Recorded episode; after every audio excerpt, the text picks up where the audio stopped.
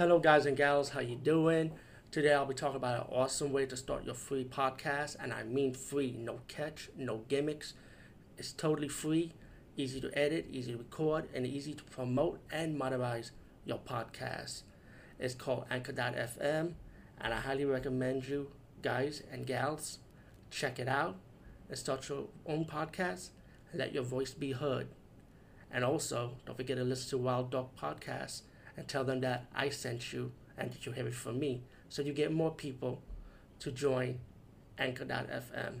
You will not be disappointed because they will also put your podcast in other platforms and then make it very, very much easier for you. Have a great day, everybody.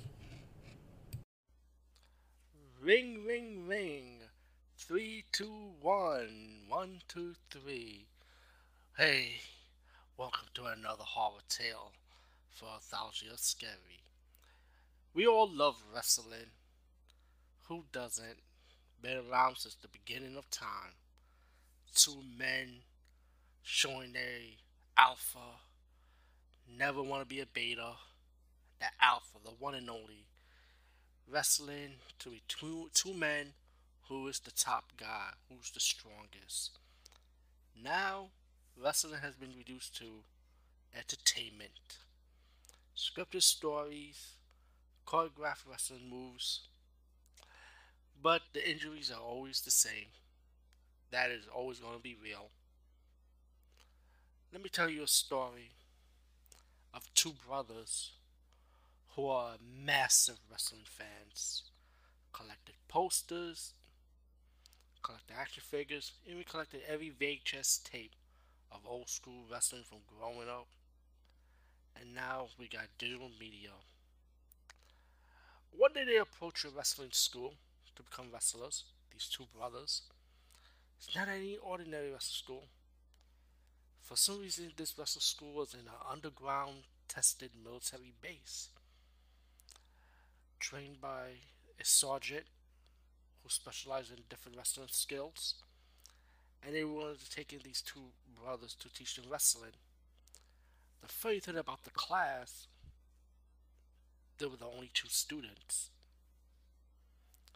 They look at each other, not a lot of students. They asked the sergeant, why you don't have a lot of students? So the sergeant said, we're just opening this school. You know? So the brothers are trained in wrestling skills, let them know the basics with the sergeant, teaching them. But the sergeant also makes them an offer to be part of an experiment. Experiment to involve themselves. Chemically enhanced, I would say. So they go through the testing process of being injected with this needle, a serum, and within one week, the brothers feel more flexible, faster, stronger.